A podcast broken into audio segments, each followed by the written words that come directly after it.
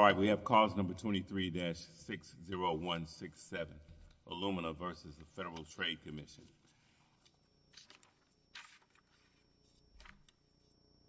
Is the petitioner ready to proceed? You may.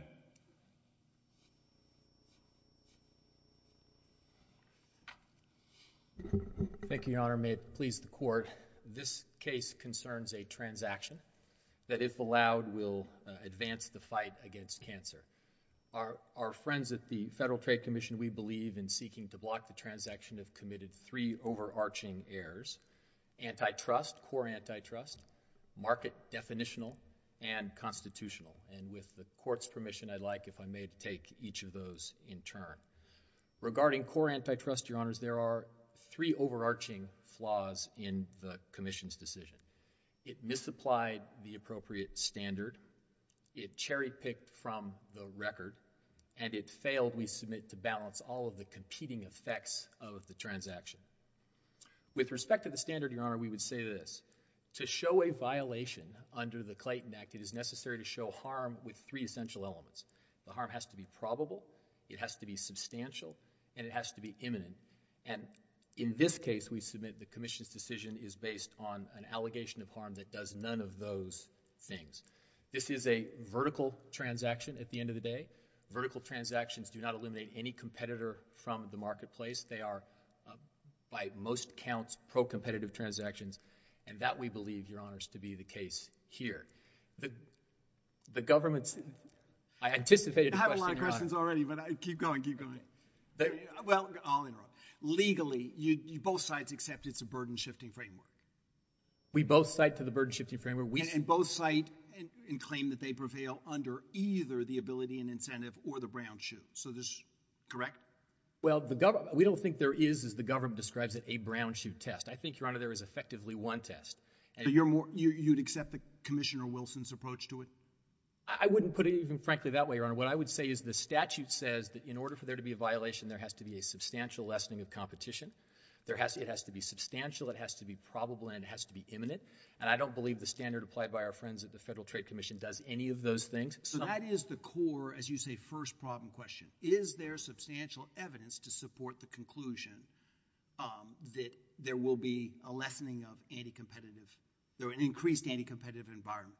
There will be a substantial lessening. Substantial lessening of competition. So then we are really in the world of a very massive, but, you know, this is not a criticism. Both parties gave us a joint appendix that's not complete. In other words, for example, even just the December 13th arguments you all made in front of the FTC, I couldn't find the full transcript. It's not, you are correct, it's not complete, Your Honor. Uh, that makes it much more challenging. I assume you had more than 20 minutes in front of the FTC. I don't remember exactly how long, but it was more than 20 minutes, Your Honor. Um, anyway, just getting to it, if, and I know you want to dispute this, it bleeds into your second problem, but if I do think that there is a market for innovation here, a robust market of rough competitors, but you can dispute that when you get to the market point, and if I see that all those competitors do rely on a single critical input that Illumina can provide, where, why would we be able to reverse under our deferential standard when the commission pointed to real world evidence from Illumina, acknowledging that they gave price benefits, you know that point, to Grail at the outset, I'll give you three and then you can respond to them, um, stating that um, upon the merger coming into place, their customers now would be competitors, the FTC quotes from the trial as to that, and then at the time that they originally reduced their ownership, Illumina made statements like, now we've got a level playing field for all customers. Those three seem to be supportive evidence. There are documents that refer to those individual facts, if you will, Your Honor. I don't dispute the existence of those facts. What I would say to the Court is twofold. Let me deal with the factual piece first and then come back to, I think, the more substantial kind of question of what the right standard is. Factually, in order to comply with the substantial evidence test, you've got to look at the record as a whole. Yeah. I think it's pretty clear you can't cherry pick the evidence, you can't disregard that which is inconvenient, and that we submit here is exactly, even if the standard were as the government says it is, that is exactly what we believe the commission did. It cherry picked the record, just as an example. Okay, well, when you say just as an example, that's leaving a big implication that they did cherry pick. Can you point to the most salient fact in your favor the ALJ did find? So they've got to wrestle with that, I agree, and I'll ask them questions about that. What is the best example for what you stated in the reply brief, that um, the commission didn't even consider crucial facts that the ALJ found? What's the best specific example? I would start with this, Your Honor, and I think it's pretty compelling. Illumina has always owned 12% of this company. It had a royalty of 7%, and that royalty was on sales, not profits. So effectively, they always had essentially a 20, 25% share in the company. Okay? We recognize that's different from 100%. Nonetheless, in the entire existence of the Grail company and the Galleri project, there is no evidence of any effort by Illumina, no foreclosure of any kind, no evidence that we foreclosed, no evidence that there was substantial foreclosure. What about the price benefits they gave to Grail? The price benefit to which Your Honor refers and to which counsel referred is not untrue. It was at the inception of the company when it was wholly owned. It was not a benefit critically given to disadvantage any rival of Grail. They were owned by them. They gave them a price benefit. There was no one disadvantaged. There's no evidence anybody was disadvantaged. There's no evidence anybody was substantially disadvantaged. And in fact, I think more telling still, there's not even any evidence that anybody tried to foreclose a Grail rival. This is what the ALJ focused on. He really said the problem here is the nexus to the merger. Correct. I think that's right. Okay. That's and you don't think the commission wrestled with that? I do not, Your Honor. So in other words, is it fair to say they were the, everyone agrees they were the single supplier? I mean, other than this Chinese company. I think, in fact, there are a number of other suppliers. BGI is a significant supplier. BGI is arguably the most significant. There is unquestionably upstream competition here. I think the record on that is undisputed. The commission found it wasn't good enough. There's no question there was upstream significant competition. Far greater, by the way, than the supposed entrants who are going to come into the market at some point in the future. But you're saying even if there's evidence to support their conclusion that every single one of these competitors relies on your critical input, you're saying that was true before the merger? Correct? Correct. That's correct, Your Honor. What I'm saying is that the government, just to go back to the standard point, I think the government has the standard wrong. I don't dispute that they acknowledge that the test is that you have to have a reasonable probability in imminent and substantial harm. What I'm saying is that as those words were applied here, they were applied incorrectly. Effectively, what the government did is it drew an inference from the fact that we have allegedly control of a critical input to say that as a result the transaction is anti-competitive. But they did look at past conduct and say you did it before, and you're saying that's untrue. I'm saying that the conduct they look at comes nowhere remotely close to the kind of thing we're talking about here. Giving a company you fully own a price advantage, but to the detriment of nobody else, isn't an act of foreclosure. That we wholly own them. Of course we were going to give them an advantage. It's those advantages that got them off the ground and that got them into the marketplace in the first place. That's not foreclosure in any sense of the word. This Court's decision, Your Honors, in uh, uh, Mercantile, Texas, says that in order to demonstrate the probability of harm, the harm has to be reasonably probable. And reasonably probable, this Court said, is more than 50 percent. It's somewhere between greater than 50 percent and 100 percent. The Court isn't clear about exactly where it was. The Commission has come nowhere close to that showing. Fundamentally, their case is that if you allow this transaction to take place, Illumina will now disadvantage presently non-existent tests. These tests don't exist. They're not in the marketplace.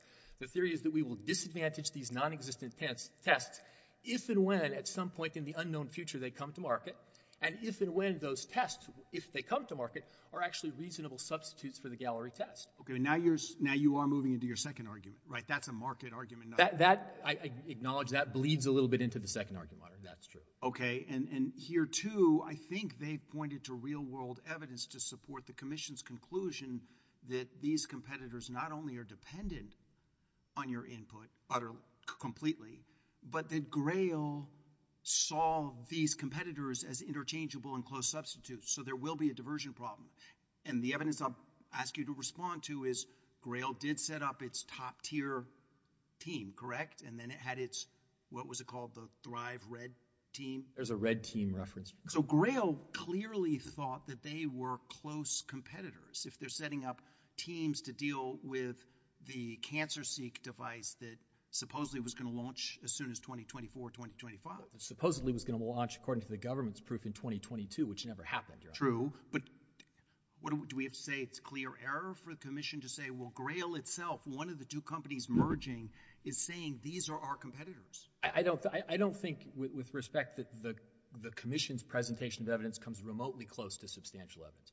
I don't dispute that there are internal documents in which people years in advance look out and say, all right, we're in this space. Who else is out there as a competitor? And people talk in a general sense of, yeah, our competition is this person and that person. All of these people are talking with knowledge of what they're seeing in the public record. They're not talking with knowledge of the actual clinical confidential data that the other companies have. But it's both sides of the merged entity. Grail's seeing these exact specific threats, and then we've got the Illumina CEO, unless the FTC, unless you'll dispute the quote, but on page 27 of their brief, they're quoting from the record that we don't fully have. Your CEO, Illumina's CEO, is saying our customers will become our competitors. Yeah, I don't dispute, Your Honor, that there is language of that kind. What I would say is that I think the antitrust cases are relatively clear that in that lay sense, lay non-economic sense, that's not the same thing as finding reasonable substitutability. And now I go a little bit into the market definition point, but the government's market, since that's, I think, importantly implied by Your Honor's question, is, I think, violative of all three now-known rules of market definition. It violates the rule of reasonable interchangeability. It violates the hypothetical monopolist test. And it's incompatible with the brown shoe practical indicia. At the end of the day, what they're really saying is, you know, put generalized assertions aside that somebody views someone else as a competitor. That isn't reasonable interchangeability. At the end of the day, what they're saying is there are people out there trying to bring to market a test that they hope will be successful in the fight against cancer. So what is, in your mind, the MCED market? Is it just your product? Correct. At the present time, Your Honor, it is the only product that exists on the marketplace. It is the only product. We don't know enough about the other products to know whether they will be reasonable substitutes or not. We don't know when they're going to come. We know the functions and the features of the GRAIL test, the Galleri test. We know its positive predictive value. We know it's... But it isn't yet approved for commercial use. Oh, it absolutely is usable commercially. It is not FDA approved. The test is on the market. I've taken the test. It's absolutely out there and available. The problem is it isn't available to enough people, and that's what we think this transaction will allow us to do. Bring the talents, the skills, the expertise of Illumina to bear to get the test out there to a greater number of people as soon as we can. So is your position that there cannot be a Clayton Act claim in an innovation market? No, that is not our position, Your Honor. Our position is that an R&D market is possible, but as I think the government effectively acknowledges at page 22 of their brief, the viability of an R&D market depends upon future substitutability. There's got to be some showing that these tests you think are coming are actually reasonable substitutes. Otherwise, you just invoke the concept of research and development, and you can't that, and all the tests are out the window. If we're giving deference to the commission, it's hard for me to say that if both parties to the merger did think there was severe threats, interchangeability, diversion, we just discount that because it's lay? What's the case that says that the statements from the parties that want to merge and create arguably the monopoly cannot be considered? What's the best... I'm not saying, Your Honor, that there is no, there is a case that says it can't be considered. I'm not saying it shouldn't be considered. I'm saying you need to consider the record as a whole, and what matters for substitutability is what are the functions and the feature of these products, not generally speaking whether somebody says, hey, the competition's coming. And that's a highly technical position because I take it part of your argument that there's no substitutability is that your Rails test looks for 50 cancers, and yet their response, at least in the footnote in the commission, accepted it was, well, the only test that proved that was on cancer patients, not asymptomatic patients. It is the government's argument that, in fact, the Galleri test only tests for seven cancers. That is refuted by every witness who addressed the subject, including a witness from the American Cancer Society. Regulatory bodies have recognized the GRAIL test. The GRAIL test is marketed. It's described as a 50-cancer test. No one has ever taken issue with the GRAIL test, Galleri test, being a 50-cancer test. The test has cancer signal, uh, uh, cancer site of origin capability. No other test has anything remotely possible. We know how this test performs. We know what its positive predictive value is. We know what its specificity is. We know what its sensitivity is. We know that it works. We know none of that about the supposed closest rivals, and the rival that they say is closest, that is the linchpin of their case, is a company they said was coming to market in 2022. 2022 has come and gone. The test isn't here. The CEO has publicly said that they don't know when they're coming to market. None of, and they've effectively gone back to the drawing board. So we have generalized statements that there are competitors out there. Those are not the same thing as finding products to be reasonably substitutable within the meaning of the Supreme Court's decision in Brown Shoe. That is, we submit not substitutability. I see I have 39. You may, I've asked a lot of questions, and I have more, but it's going to be up to the judge how much time we We'll give you two more hours and then we'll... I think I can do it in that time. Your Honor.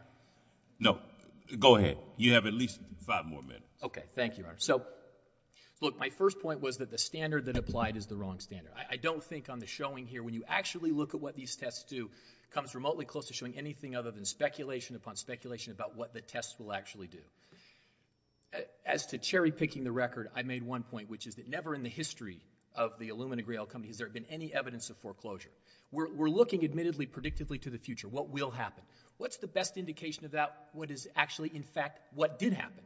And what did happen here, and it was conceded effectively by counsel at closing argument for the administrative ledgers, there is no evidence of clogging of competition here by Illumina at any point in time. And really fundamentally, Your Honor, because I see you have another question. I, well, you're nice to stop. Two quick questions, just law, because you've been focused a lot on the facts, which I greatly appreciate. Two questions about the law. The, commission hasn't prevailed in recent challenges to vertical mergers. But is it true that in those cases, none of them involved sort of the acquisition of the one downstream um, competitor by the single supplier? Or would your response be, I don't accept either description of that market? It would be, it would, Your Honor. I, don't, I don't, they haven't prevailed recently. I don't think there's been any case quite like this. The idea that somehow we're a monopolist, you know, acquiring a monopolist, I think is not quite right. There's competition above, there's competition below. And I think in any case, critically, the transaction changed none of that. This is a vertical transaction. We didn't increase the concentration here at all. In a minute or so I have left, I gave you a little more than that. So you, you ask about what, facts are that are, that are, that are significant the commission didn't pay attention. I want to mention two others. One is the open offer, and the other are the efficiencies. Okay, Mm-hmm. and here, what the commission failed to do, we submit, is to balance the effects of the transaction. The statute contemplates you look at the transaction, you see what the effects are, you balance them. If they substantially outweigh, yes, Your Honor. Big question on that. Legally, do you balance or does your rebuttal evidence, the efficiencies in the open offer, the contract, the behavioral reduction of competition, do those have to negate the competition or can they justify the anti-competition? Or can they just simply justify it because you're saving a lot of lives and that's got to be considered? Do you understand the difference? I think I do, Your Honor. What I'm saying is, on balance, it has to be the case that the transaction is substantially anti-competitive. When everything is taken into account, there is a burden. your efficiencies and the open offer supply contract have to counteract the anti-competitive effects. In other words, it can't be that you've pointed out powerfully, perhaps, that there's just a compelling consumer benefit to get the Grail device to full market. It's got to be negating anti-competition, not justifying. It, it has to be the case that it prevents the anti-competitive effect from substantially lessening competition. It doesn't have to reduce the anti-competitive effect to zero. It has to just say there's not a substantial lessening of competition. And how factually did it, mo- did your either efficiencies or the supply contract do that when the commission points to numerous flaws in the contract, especially enforceability ones? Let me take each of those if I may in turn. So the, the open offer. So it is an indisputable economic fact of life that Illumina made an open offer. It wasn't just an offer, it was accepted. It, it's now still available for an additional four years. It has a term of 12. And it guaranteed, it contractually obligated Illumina to, a lot, to do a lot of stuff. Give access. Ensure no price increases. In fact, ensure price decreases. Guarantee arbitration rights. Put an arbitrator in place in the event there's a problem to do whatever is necessary to restore competition. That's what the open offer did. And what the commission basically does, in my view, is two things.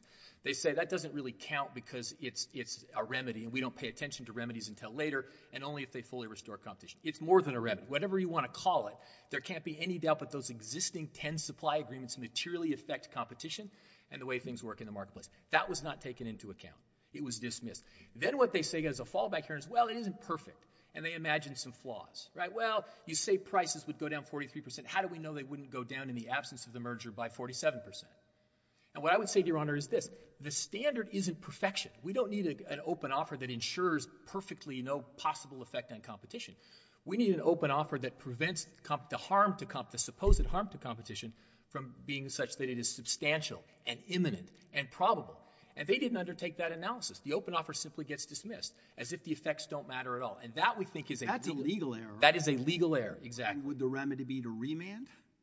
I think for a variety of reasons here, Your Honor, the remedy ought to be to vacate, not to remand, but it is unquestionably, I think, a legal error. There is a similar error as it relates to the efficiencies. So efficiencies are a little different from the open offer. The open offer is an economic fact of life that needed to be taken into account as part of the prima facie case. Well, the open offer remains available to anybody who wants to take it who's an The supply agreements are in effect. They are in effect, Your Honor. They're in effect. They're affecting people's lives. But if it's an arbitral, a confidential arbitral experience, how would that in any way affect the reputational argument you're making? Well, that was, a that was I think, a point made by the commission. The confidentiality wasn't to protect us, Your Honor. The confidentiality was to protect the customer. There's not a concern on Illumina's part of having people know that there's an arbitration. There are audits. The arbitrator has the ability to restore competition. The powers given to the arbitrator, and I would urge the court to look at the preface to the open offer, gives the arbitrator enormous power to restore competition. What case would you point to where there's a similar contract? I don't think... is decisive as to either the prima facie case, the existing market, or your robust... I don't think there is a case that does anything remotely close to what the... This open offer, I think, is unprecedented in the extent... But do you have case law where courts or the commission have said that's a vital consideration, even if you're saying this, your proof here is off the spectrum in your favor? What's the best analysis that'll tell us whether it's government... I think, Your Honor, the United Health case is helpful here. The AT&T case is not really an open offer in the same sense. It involved a different form of arbitration. I think the AT&T case is one of the more prominent cases relating to effectively open offers. Um, consent orders have been done by courts all the time. There's a Northrop Grumman orbital consent order. There's a Teva Allergan consent order, a GE... Those are going to be enforced by the commission. Those are going to be enforced. In terms of courts, there's not an enormous amount out there that address this issue.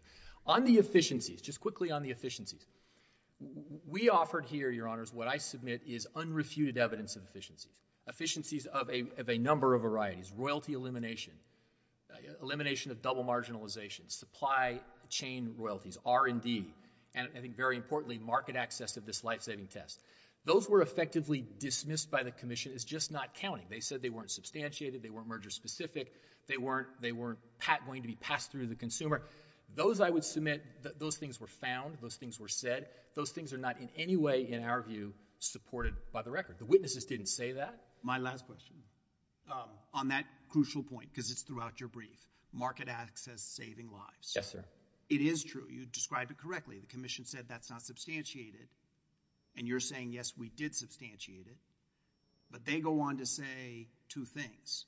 The substantiation came from your own executives. So my question is, can you point to a record place where it shows that somehow the merged company will get faster FDA approval than Grail was getting on its own, other than your own executives? Well, by your own, you mean Illumina and... Yes. I mean, Can you point to any record site? So the best record sites we have, Your Honor, I don't have the page of the brief, but the best record sites are in the table that we put in the brief. The table. Sorry for the table, but we wanted to drive home the point. I think, Your Honor, they are in the table. Oh, but can you describe any one in the table that's the best? What record support, other than your own executives, that the merged company will get faster FDA approval? Just that's the question. Can you do it, or are you just going to tell me it's in the table? I'm going to say something a little bit different, Your Honor. I'm not sure I'm going to do it quite to your satisfaction, but let me try this. The way I would put it is this. There is no dispute in this case that cancer screening saves lives. Nobody disputes that. Nobody disputes that advancing the Galleri test will save lives. The only question is, is Illumina going to do it? And I would submit to you, how could it possibly be the case... Is the merged company going to do it? It's got to be that the... I mean the merged company. By that, I meant the merged company. The companies are merged at the moment, right? The transaction has closed. They're not integrated, but they are merged. So I think, Your Honor, the evidence here makes clear that the government itself, at 2176 of the Joint Appendix, issued a press release in which they said that MCED tests will save, they said, millions of lives. What our data shows and what our expert analysis shows is that if you accelerate the adoption of the test, it's going to save thousands of lives. That would be a huge pro-competitive, or at least, as I think of it, consumer benefit. But I'm just really wondering, where's the flaw? Where's the record support to show that the commission said that was speculative? It's not supported by the record. What I would say, Your Honor, is that every single fact witness, every single fact witness who addressed this subject offered evidence to support that eventuality. Alex Aravanis, Francis deSouza, experts, every single one did it. Not a single person said anything to the contrary. The boards of directors of the companies approved the transaction on the hypothesis that it would do that. And they're full of Nobel laureates and FDA commissioners, very skilled and knowledgeable people in the field. And it was effectively written off as if it was nothing. What basically the commission's saying is, we ought to hold back Grail, not let it advance, because there's a possibility that somebody else, someday may come along. I know I've used my time, Your Honors. Thank you for your All right, generosity. thank you, counsel.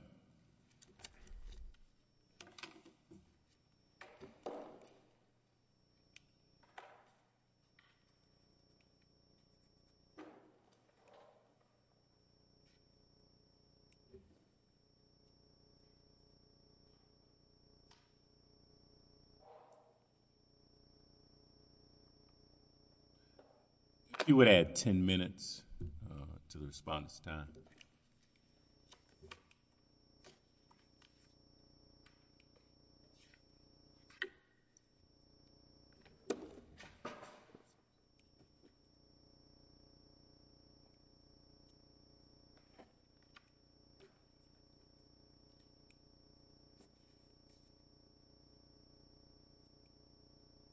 All right, counsel. You may proceed. I've added 10 minutes to your time. I won't be upset if you don't use it all, but you may proceed. Thank you. Good morning, Your Honors. Anisha Dasgupta for the Federal Trade Commission. This case involves a merger between Illumina, which is the sole supplier of a critical input for MCED test development, and Grail, which is an MCED test developer. Established law and substantial evidence support the Commission's findings that this merger violates Section 7 of the Clayton Act. And established law also forecloses petitioners' constitutional challenges to the Commission's structure and authority. At stake here is whether U.S. consumers will have access to only one MCED test, that's Galleri, or whether competition among multiple MCED test developers will be allowed to continue, spurring innovation that will save lives. Most of petitioners' antitrust arguments represent disputes of fact with the Commission's market definition or anti-competitive effects. As this Court has recognized, those factual findings and inferences are reviewable for substantial evidence, and the Commission laid out an ample basis for those findings. To turn first to the market definition, the relevant market here, which is research, development, and commercialization of MCED tests, my friend on the other side acknowledged that such a market can exist. The main disputes that he raised were whether there is interchangeability here and whether competition, in fact, shows the existence of the market. The Supreme Court has made very clear that the boundaries of a market need to be drawn to reflect competition where competition exists, and that is, in fact, the case here. Um, we have extensive third-party and party documents showing that Grail monitored competitors closely. It formed the Thrive Red Team. But any company would monitor even possible future. So I guess what I think of as the timing problem is real, especially in the absence of virtually any case law where there's been a successful challenge to a vertical merger in the innovation market. So we're having, and the ALJ then looks at it all and hears all the same evidence and just says there are too many maybes. You just haven't shown by a probability this will cause harm. So my question is, am I right that virtually all the traditional metrics of harm don't exist? We can't say diminished market share because there's no market pie. We can't say, oh, look at the price data. And we can't even point to sales diversions. So the question is, what is the key metric beyond statements by each other that we're scared of them, we want to knock them out? Where do we see, is it past conduct of Illumina? Or what would you point to as the most salient proof the commission relied on to see any competitive effects? The commission relied on a variety of different pieces of evidence, but to take this back to the legal framework, because I think it is important to understand why the evidence... The most damning piece of evidence they relied on, rather than the theory, which I've done my best to understand.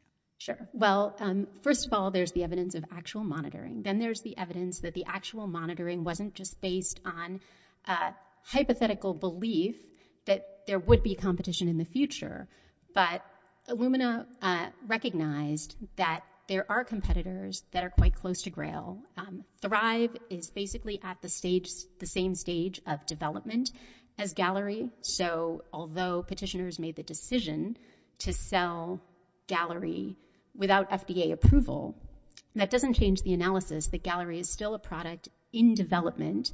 Um, it is still a product... ...Describing the market, but I'm asking you, if we're going to accept that there can be antitrust Clayton Section 7 cases brought in the innovation world. What is the best metric? Am I right that we can't look at market share, we can't look at pricing, and we can't look at sales diversions, correct? But you can look at harms to innovation and competition, and the Supreme Court has recognized um, that product development and competition to improve a product can be a line of commerce. And the Commission referenced in its decision cases... Where do we see... Uh, where did the Commission say, oh, we know innovation will be suppressed, there will be this bottleneck? They'll deny the critical input because the ALJ was saying what I called a moment ago the nexus problem. We actually have the unique circumstance where these two companies were fully entwined before, and then they reduced, Illumina reduced ownership, but does the record contain data that at that time they exercised their ability to clog, yes or no? Yes, yes, ample evidence. So, um, for example, the Commission analyzed what the incentives were prior to the acquisition and analyzed what the incentives were after the acquisition. And my friend on the other side acknowledged there is a difference between a minority stake in Grail and a 100% ownership. And um, the Commission found that Illumina's gross profits through the sale of Grail's tests would far exceed anything it could lose from foreclosure. That evidence is laid out um, in page 256 of the record experts. I'm not going to go through it because it's sealed, but... But both sides had their experts. I guess I'm asking, the warring experts are significant and there may be deference given to their choice of experts, but I'd love to see if there's real world evidence of price sort of predation. Did they actually harm the competitors in that earlier world? Well, it's not just price predation. As the D.C. Circuit noted in the AT&T case, vertical mergers can cause harms to competition that don't just involve raising prices for consumers. It can be um, reduced product quality and reduced innovation. And here the Commission noted that when Illumina previously vertically integrated into areas where it then became a competitor to other developers in the field, it rationally acted on its financial incentives when dealing with competition. So um, in the example of um, oncology therapy selection tests, as the Commission noted in its decision, those tests, like MCED tests, are dependent on NGS and they're dependent on the product and the support that Illumina provides. And when Illumina, after Illumina vertically integrated, when Illumina was determining what support to provide, it took into account the degree of competitive threat that particular companies posed when deciding how much support. Prenatal tests. Um, it's separate from prenatal testing, actually. It's the therapy selection tests and it's discussed at um, page 259 of the record excerpt. Okay, so beyond that they took into account competitors, is there evidence that they actually disadvantaged competitors? There are uh, strategy documents talking about um, cannibalization and about not wanting to um, support an entity that would compete with Illumina. But I think to take it back to what uh, examples exist of actual past foreclosure, the Clayton Act itself does not require that past foreclosure has taken place. The Clayton Act speaks in terms of reasonable probabilities and it is forward-looking because the whole purpose of the Clayton Act...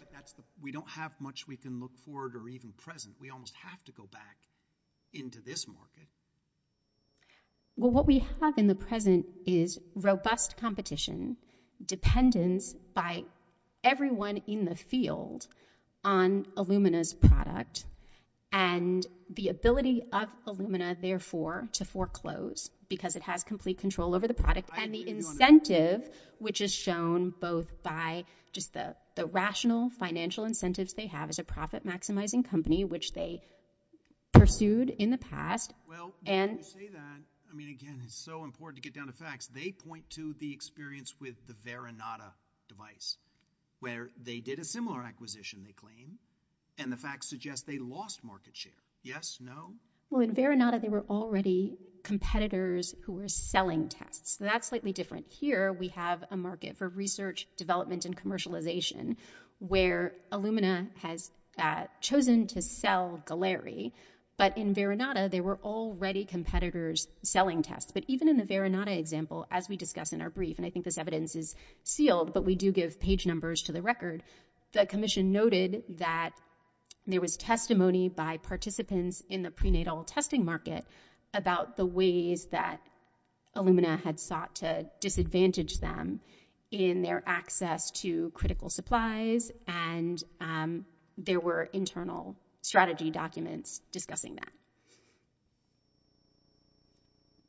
So plaintiffs claim that the open offer changes the analysis by somehow constraining them from acting on these rational incentives, but the commission found that the open offer was full of holes, and it described that finding in detail um, at pages 273 to 279 of the record excerpts in its opinion, and went through all the different features of the open offer and why the open offer would not have the effect of mitigating the effects to competition in a way that would make this merger lawful under Clayton Act Section 7. Um, the commission also thoroughly explained and supported its findings that petitioners had not demonstrated any efficiencies that were verifiable, merger-specific, and would be passed on to consumers. In particular, the commission found that the petitioners had not established the existence of the market and regulatory acceleration efficiencies on which they based their claims of lives saved, and although my friend on the other side has said that the testimony on that was unrefuted, um, even uh, petitioners' own um, medical experts testified that competition, more test developers, will spur innovation, which will lead to better tests. And the commission noted that this evidence exists, and it supports the basic policy determination that Congress made in the Clayton Act, which is that it is competition and innovation that will create the best outcomes for consumers. And here, outcomes mean more tests, better tests, and therefore more lives saved. And these are all findings that the commission laid out, and it documented in the record. If the court would like, I can provide the specific citations to... Your position is legally the commission did or didn't assess their open offer in particular, but I tend to group that with the other efficiencies they point to. Um, at the rebuttal stage, as distinct from somehow carving it off from the whole analysis and saying this just goes to remedy? Correct. And the uh the commission says that expressly. It discusses why the open offer has characteristics that are more on the order of characteristics of the remedy, but it did consider the open offer at the rebuttal stage, and it considered whether the open offer would have the effect of making the merger lawful under the Clayton Act. And it concluded that petitioners had not shown that the open offer would address the different ways in which Illumina could foreclose competition. There are numerous aspects of this record that seem to be unique, um, but it is true that previously, prior to 100% ownership, they had multiple competing customers all using their platform. And now they're saying even after the merger, we've got this guarantee, 12-year guarantee.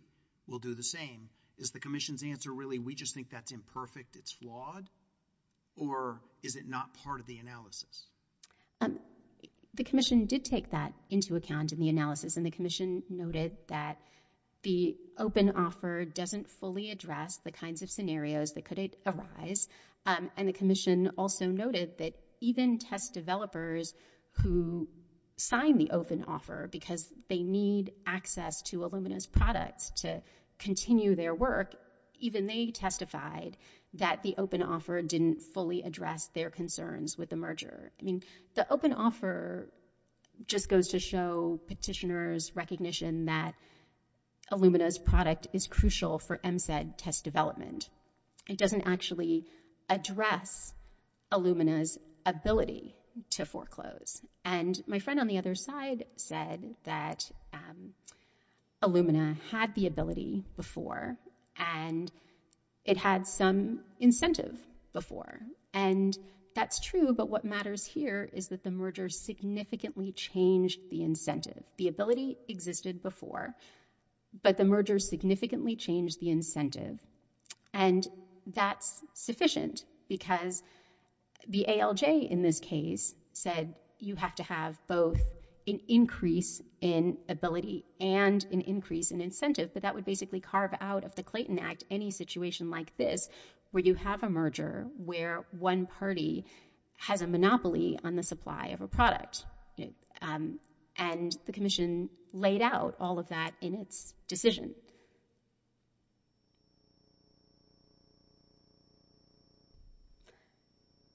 The uh, petitioners offer um, their table Um, and various citations that they say demonstrate that the commission didn't consider the full record or um, that they presented evidence that was somehow unrefuted. Um, those arguments are factually wrong. I can offer a few examples if that would help the court of instances where they reference record evidence that the commission did take into account.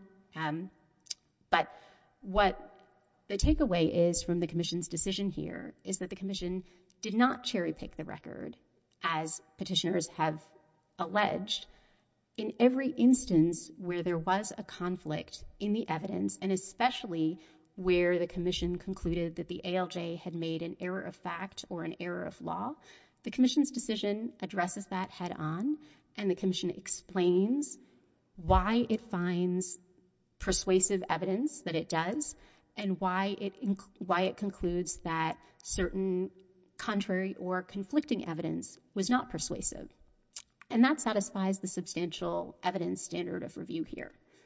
There isn't much case law, certainly none favorable to you recently in the vertical merger context. Is it easy to suggest, to tell why as to the United Health and AT&T, those cases don't point to infirmities in the position of the FTC here? Yes, so in AT&T, the district court there found that because of the dynamics of the market in play, that merger was not actually going to increase the ability or incentive of the merged entity to foreclose competition because it um, was not going to make it more likely that these blackouts would take place Um, and therefore there wasn't going to be much change in the bargaining position. Here, the commission modeled why there would be a difference um, and it substantiated its conclusion. Modeling, yes. I guess I'm still struggling with the substantiation. It has to forecast in the future where Grail's product's the only one out there right now. Um, I guess I have two questions. Um, do you have a limiting principle so uh, that you wouldn't be able to say there's close to a per se vertical merger or Clayton Act violation every time we've got an upstream company that's perceived as dominant or has a critical input? Would that therefore always create a Section 7 problem? Uh, by no means. The commission is not pressing here some per se argument that vertical mergers are illegal. What we have here um, are a few special factors. First, we have the fact that there is one company that controls a critical input. That is not going to be the case in every single vertical merger. Second, we have a... Matt, can I just... Is it... Am I right or wrong that this is jumping? If, in fact, you don't prevail, if they the merged entity later refuses to deal, there would be Sherman Act exposure to it then? If it has this essential facility, essential technology, they're going to be exposed. Yes, but that would be too late, Your Honor. The reason why Congress enacted the Clayton Act was that it found that by the time something gets to be a full-blown Sherman Act violation, it might be impossible for any remedy to remedy the harms that occurred to the public. And that's particularly true when you have um, a product market like this that's characterized by rapid technological change and a long regulatory process. By the time, at the end of the day, a violation of the Sherman Act occurs and a court remedies it, um, other test developers may have been unable to continue with their products and the public will be harmed. But if, for example, in the AT&T case, if you already have a mature enough market to say, oh, we've looked at the dynamics, it's going to be bad for the competitors. Here, we just don't know. So when you emphasize it's a market that involves rapid technological change, we just don't know in two years whether all these tests will be obsolete. The sequencer they're using is just not even going to, it'll be leapfrogged by some other technology.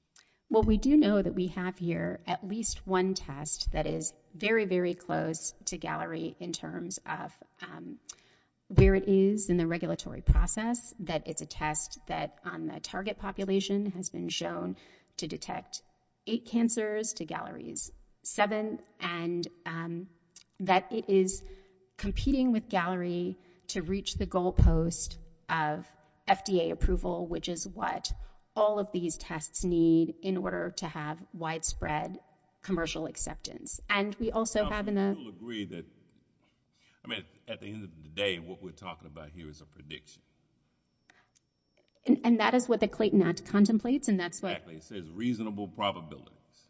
Correct. So it allows that you can make a prediction. Correct.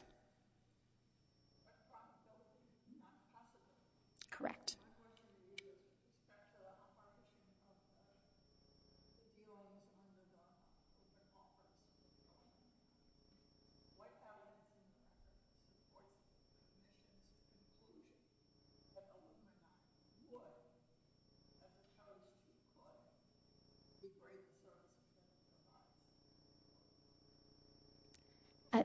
The evidence is Illumina's rational financial incentives and its past action on those financial incentives and testimony showing how that would be possible without incurring the reputational harm that Illumina argues would be a check. So, for example, um, Illumina offered as a main reason why um, it would not degrade these services, that it would harm its reputation, but none of its customers have anyone else to turn to. And the kind of degradation of services that we're discussing can be very subtle. So it can involve... Um,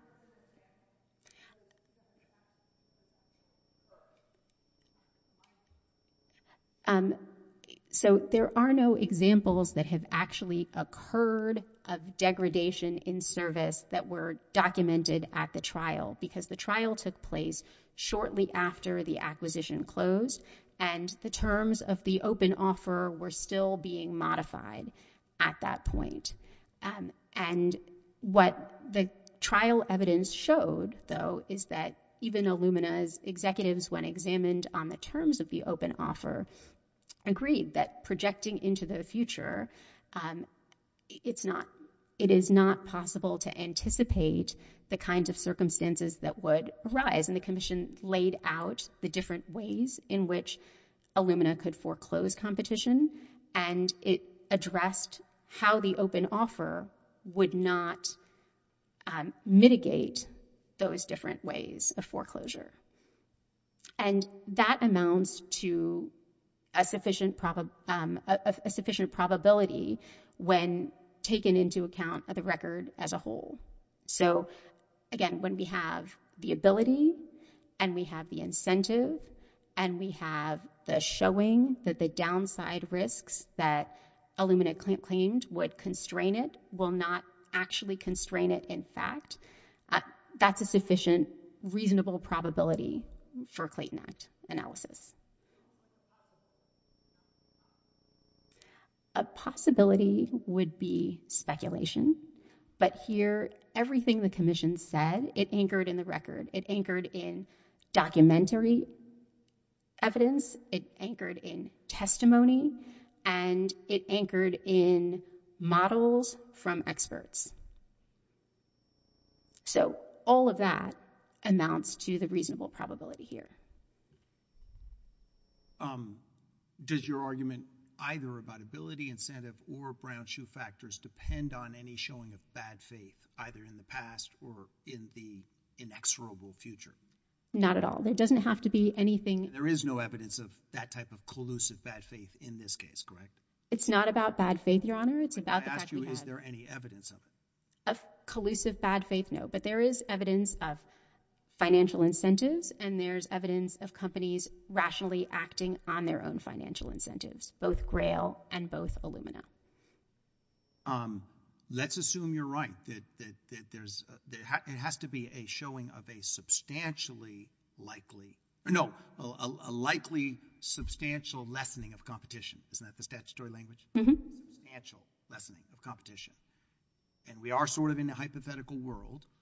I don't mean just loop back to questions we've asked both sides already, but if given deference, there is evidence to support that, either from the modeling or from past conduct, then the burden shifts and they claim they've offered pro-competition evidence, either from their past conduct when they lost market share. And um, my question to you is in that, when they had the burden, um, they do show, and I think it seems apparent, that there's a huge consumer benefit in expanding the only existing access to a test now.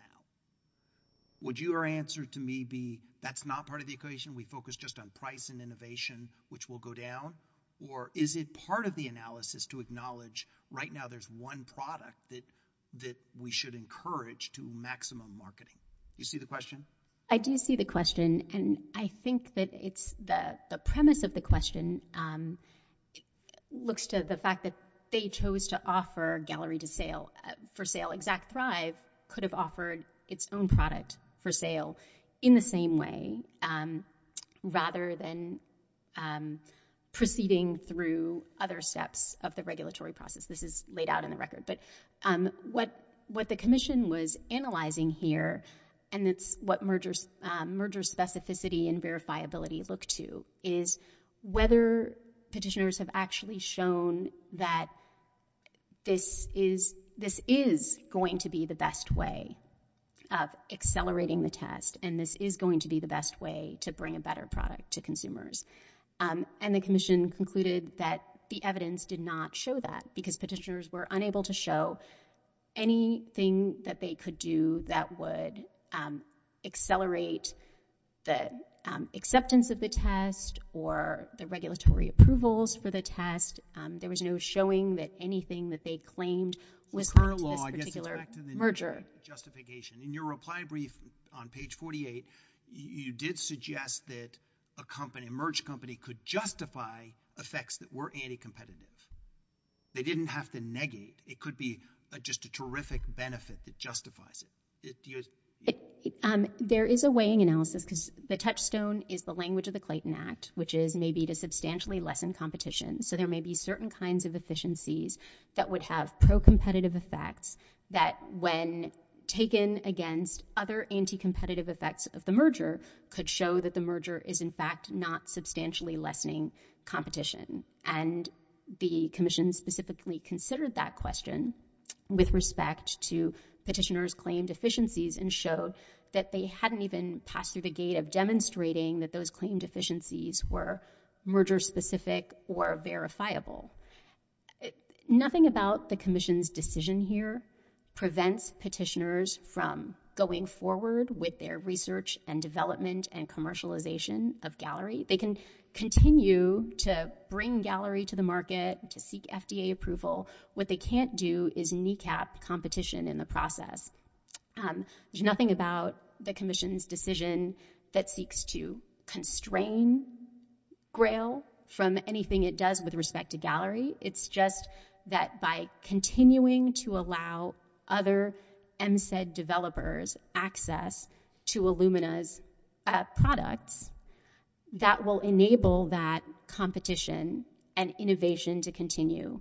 Best evidence of a likelihood that this merged company will kneecap competition is what? Is it sort of logic and Ms. Fiona Scott-Morton? Just this is what any company in their position would do? Or do we have any evidence that this merged company would kneecap competition? Um, we have the evidence of the ways that both parties to the merger acted when confronted with competition in the past. That both of them, when confronted with competition in the past, sought to develop strategies to thwart that competition to further their own position. The strongest evidence of that is what? As particular as you can be. Um, well, there is Grail's um, competitive strategies document, which um, goes through what all of the different competitors to Grail are doing. There's the creation of the Thrive Red team on the Grail side and the discussion of the different strategies that um, Grail could pursue. Aware of competition in the market, but again, anything suggests. Well, and and on the Illumina side, we have the prior vertical merger into um, oncology therapy selection. And there, again, Illumina is taking into account where its incentives lay and how they could act on those. And then in the prenatal test example, there was testimony um, of, actual past conduct that had occurred, but seconds left. Are the draft merger guidelines that have just that are notice and comments finishing anything relevant to them play into our? Um, the, the merger guidelines are not binding on the parties or the courts here, um, and the merger, the draft merger guidelines are still up for notice and comment at the moment. So, it would illuminate our analysis, given the paucity of case law. Uh, the draft merger guidelines are are, are still at the um, at an intermediate stage. They're not finalized. There will be notice and comment. So I um, I don't. Yeah. Uh, thank you. Thank you, Counsel.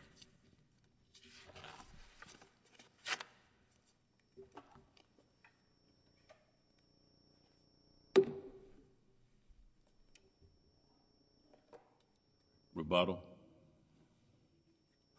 Thank you, Your Honor. Your Honor's asked uh, about the most salient facts of, of, I think, kneecapping was the term most recently used. I think what counsel said, Your Honors, is simply that there were Grail documents talking generally about monitoring competition. That's not kneecapping. That's basic competitive intelligence that reflects nothing pro or anti-competitive. Anything probably pro-competitive, be monitoring what the competition's doing. And then what counsel said is that with respect to Illumina, there were two things. She said um, the therapy selection merger, there was no therapy selection merger. The only vertical transaction that Illumina has ever done concerns a company called, that's in this record, concerns Verinata. And here, while, to be sure, suggestions have been made that Illumina wasn't as nice as it might have been, there is absolutely no evidence whatever to suggest that transaction was anti-competitive. And in fact, the evidence demonstrates exactly the opposite. Output was up. Prices were down. The market expanded. Market share was lost by the Verinata company. Yes, that's exactly what the record here shows. Who made that? Did the, I think the, did the ALJ rely on that, and did the FTC address that? The FTC did not. The FTC did not grapple with that. The ALJ. I frankly don't remember, Your Honor, whether the ALJ specifically mentioned that. But it's in, fairly salient. Well, it is salient. The ALJ found. Remember, the ALJ found there was no anti-competitive effect. I just. I think that again, the record is enormous and it's partial. So I was startled that there wasn't much attention by either adjudicatory body to your Verinata example. The FTC does quote a competitor that says they weren't. It didn't go well, but then you've suggested that you actually lost market share. That's a big point. It, it is a big point, and it is in the record. And I think the, the idea that that's the best evidence of kneecapping and of anti-competitive effect is telling, because there is no evidence. It is exactly the opposite. That transaction was the model of pro-competitive well, I appreciated you said in your principal argument you do acknowledge there could be a market in innovation. Oh, sure. So if in this case you just say that market either doesn't exist or the, the proof wasn't sufficient, what would be the metrics that one would assess a Section 7 violation in those markets? What would you tell us is the principal metric to measure harm in that type of market? Well, I think if you're saying there's, you're talking about an R&D innovation market that, that supposedly existed. Again, we don't think it. I know you don't think it exists here. Assuming. Since you recognize that it could exist, what would be the metric? Well, I think the simplest way to put it this way, Your Honor, is according to the government, it does exist. There is an R&D market. So we can look at what's actually happening today. And we can look at what has happened over the last eight years when Illumina has owned Grail in this R&D market. What's actually happened? They refer to there being... I very much appreciate that's this case.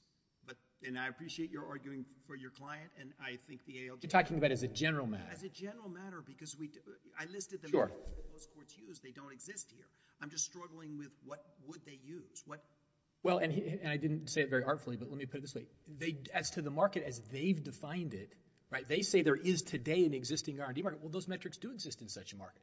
Research and development has been going on for years in this marketplace. Where's the harm to competition? They, they say the market exists. They say Thrive is, is, is basically knocking at the door, knocking at the, to, to get in. That R&D that they talk about, that's been going on for years. Right, but then, but of course, twelve percent or twenty to now hundred percent, the screws will tighten. Oh, sure, but I'm making I mean, let me make two points here. My point, my initial point is a little bit different from that. They're, they're saying that the existing market is an R&D market. There's data as to that market. We, we know who the people out there, they've identified them that they say are supposedly coming. Where's the evidence? Lost investment, reduced technological, Yeah. you, there would, you would. Where's the evidence? Sure, and where's the evidence of that? Nowhere. They- They've got actual R&D competition out there. Instead, we have just the opposite. They've referred to Thrive several times. What actually happened here in the real world is that Illumina announced this transaction. The transaction they, they say is going to scare everybody off and harm competition. What happens? Thrive announces that it's going to buy Exact. The market reaction to this transaction, what the analysts said, what actually happened in the R&D world is that the money came pouring in because the belief was then and is now that it will expand the marketplace. If we can get this test on the market, getting more people taking the test, it's going to expand the market. And it's why it makes no sense to say that Illumina is going to shoot. Sir. You're very good at stopping.